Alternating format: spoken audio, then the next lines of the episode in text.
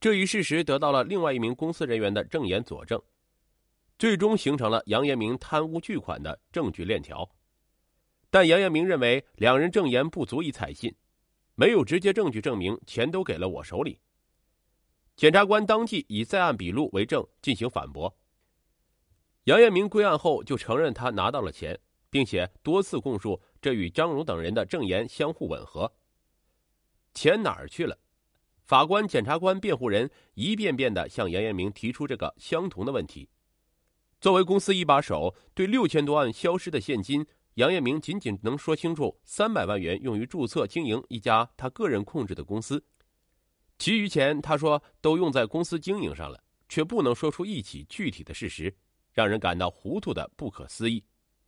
时间太久，我想不起来了，我没有记日记的习惯。杨艳明依然是不紧不慢的语调，不过杨艳明在法庭上至少提供了一种资金可能的去向。我让下属去买了股票、国债，我指挥他们操作。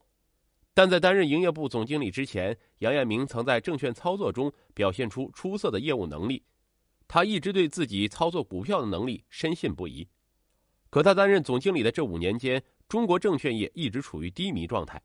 杨艳明曾因盲目跟庄，亏得血本无归。他究竟在股市里扔进多少钱，已经无据可查。在做总经理的几年中，杨艳明没有留下一本明白账。二零零四年二月，杨艳明在向他的继任总经理交接业务时，指使下属把营业部的电脑资料删除。此后，更没有人能说清那数千万元现金的去向。如今，为这本糊涂账押上身家性命的杨艳明，究竟是说不清，还是不愿意说？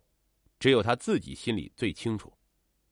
如果杨艳明最终被处死，那么数千万赃款的去向可能成为无法解开的谜。在当时最高人民法院收回死刑核准权的大背景下，这起死刑案件二审开庭尤其令人关注。在庭审举证时，出现了令人意外的一幕：检方主动将六千八百四十万元贪污数额缩水到六千一百万余元，原因是经过笔迹鉴定，十一张取款单竟然不是张荣填写。也就无法认定这些钱进了杨艳明的腰包。除了这十一笔，检察官在法庭上又指出多笔被认定为贪污的款项与一审事实不符。对于这个死刑案件，检方显示出了相当的慎重。他们在二审中鉴定了经过张荣认可的全部四百多张取款凭条，并重新计算贪污数额，最终推翻了之前的认定。我感谢检察官实事求是，令人钦佩。一直默不作声的杨艳明也感到了意外，而杨艳明的辩护律师钱烈阳立即抓住了这一点，在法庭上接连发难。这完全说明一审认定事实不清，我们要求全部账目由专业人员重新审定。尽管一审认定数额不准，但我们认为一审认定基础事实清楚，证据确实充分，并不影响死刑的量刑。最后辩论时，检察官直接提出了坚持死刑的量刑建议。这招致辩方的强烈反应，在事实存在有疑点的情况下，判处死刑不慎重，而且对于经济罪犯不适用死刑是国际司法界所认同的，也符合我国少杀慎杀的刑事政策。钱烈阳的长篇辩护最终被审判长打断，杀还是不杀，杨彦明将等待最后的判决。经过认真审理，二零零六年五月九日，北京市高级人民法院判决认定。一审法院判决认定，原审被告人杨艳明犯贪污罪、挪用公款罪；张荣犯国有公司人员失职罪的部分事实不清、证据不足，裁定撤销北京市第一中级人民法院一审刑事判决，发回北京市第一中级人民法院重新审理。北京市高级人民法院将案件发回北京市第一中级人民法院重审，其中的主要原因是，检方指控的杨艳明贪污的数额。几乎全部来自张荣一手转交，而张荣取款完全没有账目记录，因为杨彦明的贪污行为基本上只有他和张荣两人知道。每次指使张荣去取钱，杨彦明只是说要用钱。张荣也曾问过这些钱的去向，但杨彦明只是回答不用你管。两次一审，两次死刑，杨彦明心有不甘，再次向北京市高级人民法院提起上诉。杨艳明只对一审判决中四项犯罪事实中的第一项提出了异议，认为一审判决认定他将张荣提取的六千五百三十六万元予以贪污的事实不清，证据不足。杨艳明只拿过他向张荣要的钱，但仅凭张荣的证言不足以证明客观事实。杨艳明的辩护人也提出，现有的证据只能证明张荣从账户中提取了六千五百三十六万元，但不能准确证明张荣将六千五百三十六万元如数交给了杨艳明。另外，巨额款项去向不明，其中相当一部分是向有关官员行贿了，保留着杨艳明的生命。也就能为将来查处其他受贿案件提供有效线索。本案为经济犯罪，不宜处以死刑立即执行。与此同时，张荣虽然对一审判决认定其犯有国有公司人员失职罪不持异议，但他认为自己有自首情节，请求从轻处罚。从二零零四年六月二十一日杨艳明被羁押，已经过去将近五年，在这五年的时间里，从侦查人员到律师。从法官到媒体，所有关注杨艳明案件的人都希望他能够坦白，争取立功。但无论是在看守所里面对律师的询问，还是在法庭上面对检察官和法官的质询，只要说起钱去哪儿了，他都立即沉默。二零零九年三月二十五日，杨艳明再次坐到北京市高级人民法院的被告席上。五年来，围绕证券界死刑第一案最核心的话题。就是杨艳明所贪污巨款流向何处？这一次庭审，拒不开口的杨艳明首度承认部分赃款作为费用给了相关部门和个人。杨艳明态度的微妙转变，可能与他长期被羁押有关。此时坐在被告席上的杨彦明显然苍老了许多，尽管庭审中杨彦明依旧保持着他一贯平静的神情，然而在看似平静的表面下，隐藏着一丝微妙的变化。也许杨彦明有些扛不住了，也许他觉得自己的死期临近了。当法官和检察官问到六千五百多万元钱款的去向时，杨彦明突然承认部分资金用于行贿，作为费用给了相关部门和个人。但接下来，当检察官询问这些赃款具体给了哪些部门和个人，杨艳明又故伎重演，不再往下说了。对自己的拒绝交代，杨艳明的自我评价是。我有诚实的一面，也有顽固的一面。我不想给社会带来不必要的麻烦，请相信我的出发点是善意的。杨艳明在庭审中认为，他从张荣手里收到过的款项大约在一两千万，也可能多一些，但六千多万元肯定是没有的。杨艳明承认自己从张荣处拿了一些钱，但始终拒绝说明钱的去向。钱立阳律师随即向杨艳明发问：“你能不能检举揭发那些受贿的人？”杨艳明表示不能，但当钱立阳问道：“一旦有相关人员出现受贿或巨额财产来源不明，被国家司法机关介入调查后，你是否愿意配合指认？”杨艳明回答的很干脆：“可以。”随即，钱立阳律师抓住了杨艳明这个微妙的变化，发表辩护意见。五年来，杨艳明始终守口如瓶，现在他承认行贿，并愿意在相关人员案发后作为证人，在这两点上。是与以往有最大的不同。现在杨艳明主动说出用于行贿，更不应该判处死刑，因为一旦终审死刑，国家财产就再也追不回来。最得意的就是那些受贿的人。虽然杨艳明现在拒绝说出受贿人，但他毕竟已经开始吐口，在以后的服刑期间，杨艳明有可能想明白，将受贿人说出。杨艳明在被捕前曾自杀过两次，很可能是想以死的方式保护受贿人。如果在款项去向不明的情况下判处死刑立即执行，真正的受害人是国家，最大的受益者是受贿人。而对于自杀，杨艳明在法庭上明确表示：“我有自杀的行为，但不是畏罪自杀，我的道德还没有败坏到这种地步。”在法庭上，公诉人对辩护律师的观点进行了反驳。公诉人认为，杨艳明五年来始终未交代赃款的去向。说明他不思悔改，主观恶性很深，且给国家造成巨大的无法挽回的损失，应该受到严惩。公诉人还认为，没有证据证明杨艳明的钱是用于行贿。如果杨彦明的确是去行贿，那么他就是在包庇这些受贿的部门和个人，属于法律严厉打击的对象，应该维持一审的死刑判决。钱烈阳最后说：“法律的精神不是单纯的以惩罚为目的的。”杨彦明是可以适用死刑，但不是必须适用死刑。判死缓对将来追回国有资产和惩处幕后贪官都是有不可替代的价值和意义的。在法庭上，张荣并没有对自己的犯罪行为做出更多的辩解，而是眼含热泪说：“从几年前法院一审判我六年，到现在都五年过去了，我一直陪着杨彦明开庭，至今也没做出判决，这对我不公平。一是如果法院改判减刑，我已经在看守所里待了五年了；二是如果早去劳教，我也许还能减刑，早日回家。这样对我不公平。”我希望法庭能够考虑我现在案发前如实向所在单位交代问题，应该认定有自首情节。在最后的陈述阶段，当法官询问杨彦明还有什么可以说的时候，杨彦明突然一反常态的提高声音说：“我想跟在座的亲友说一下，请我的亲友做好思想准备。我要求在对我执行死刑前会见家属，我想知道我死的值不值。”听到这些话。所有在场的人都愣了，而此时审判长打断了他的话：“这只是庭审，法庭还没有做出判决，最后的结论不是你下，而是法院下。”二零零九年四月十五日，杨彦明终究没有躲过死刑的终审判决。他平静的听取审判长念完了终审判决书的内容。北京市高级人民法院认为。根据现有的证据，能够认定杨延明具有非法将公款据为己有的故意和行为。虽然其拒不交代赃款的去向，但不影响对其行为的认定。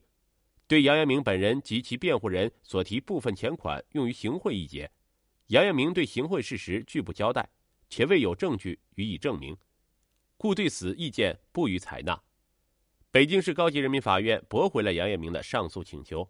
对杨彦明作出了维持死刑、剥夺政治权利终身，并处没收个人全部财产的刑事判决，同时报请最高人民法院核准。而同堂受审的张荣却由有期徒刑六年被减刑为五年。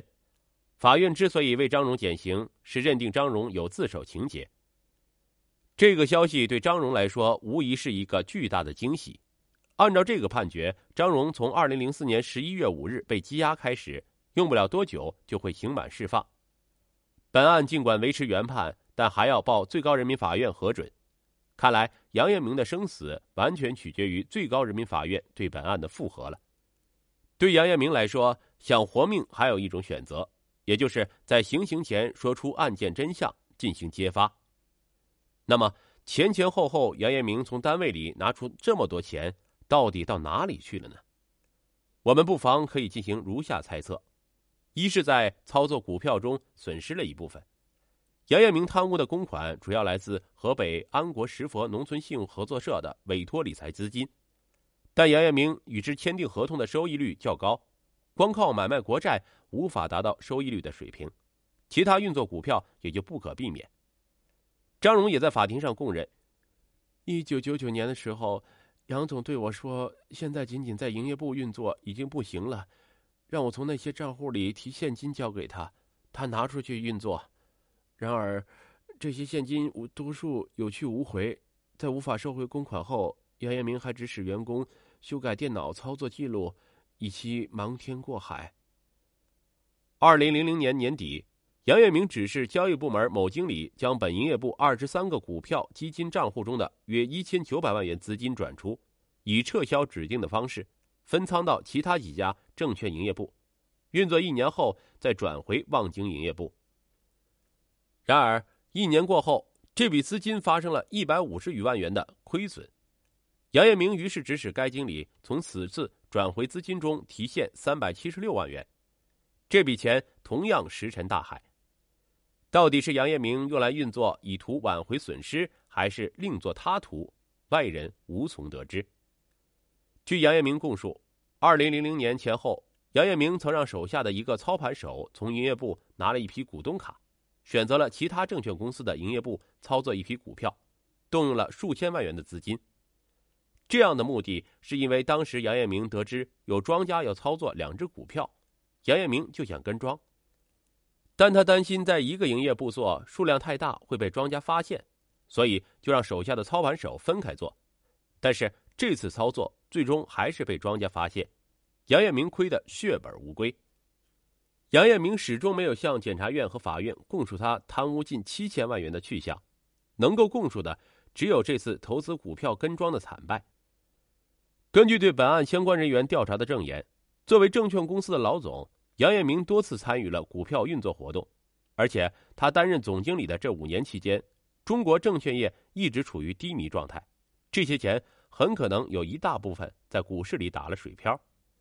因为迄今为止，检察院和法院都没有发现杨延明隐藏资金的任何蛛丝马迹，投资股市的失败是唯一可以令人信服的资金去向。当然，这只是一种推测。在政法机关的多次问询中，被问到钱款的去向时，杨延明要么声称记不清，要么直接沉默以对。检察机关也没有在杨延明家中及银行账户上发现巨额资产，但杨延明一直在喊冤。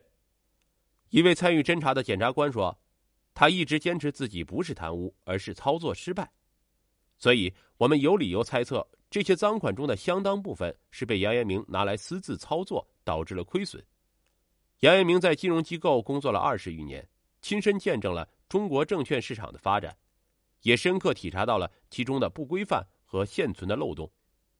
当处于一个监管缺位的领导职位时，杨延明的贪欲导致了他的头脑开始膨胀，并逐渐丧失了理智。即使杨延明二零零四年离职之后，在与其继任者进行交接时，杨延明仍再次指使张荣取出一百零四万元公款。其中六十万元用于个人炒作期货，虽案发后归还，但剩下的四十四万元至今不知去向。令人不解的是，如果仅仅是操作失败，杨艳明完全可以承认自己的失败，不必要顾及自己的面子问题。毕竟与死刑相比，面子是微不足道的。除了投资失败，另一个资金去向的猜测是被杨艳明用作了行贿。杨艳明的辩护律师钱烈阳明确指出，赃款中的相当部分是被杨艳明用来行贿。在北京市高级人民法院的法庭上，杨艳明也明确表示自己用赃款去行贿。所以，我们有理由相信，杨艳明贪污的赃款有相当一部分是拿去行贿了。我们无法证实是什么样的人让他以此相护，但这个人或是这几个人，一定是对他有重要影响和重大帮助的人。留着他可以让贪官胆寒。如果判杨延明死刑，国家的经济损失一分钱也没有挽回，那些贪官从此死无对证，高枕无忧。留着他，那些贪官会不安的。杨延明五年不说，十年八年没准就会说。我们要思考适用死刑的价值取向，如何挽回国家的损失是个大问题。判杨延明死刑，真相永远无法揭开。就算杨延明炒股血本无归，就算请客送礼花掉巨款，但这多少都出于一点公心，也不至于两次畏罪自杀。可见其内心必有隐情。这就是引发出第三个猜想，就是杨延明将这笔巨款藏在某个亲友处，或者某个不为人知的朋友处，等自己被判处死刑，时过境迁之后，掌握杨延明这笔巨款的朋友就会拿出钱来。通过某种隐秘的方式将赃款洗白，然后用于照顾杨艳明的亲人。但是杨艳明的父母年事已高，身为官员的妻子已经与他离婚。如果仅仅是这个出发点，杨艳明不但不精明，而且是大大的傻瓜。终审判死刑，如果得到了最高人民法院的核准，杨艳明很快就会被押赴刑场，那么国家财产就再也追不回来了。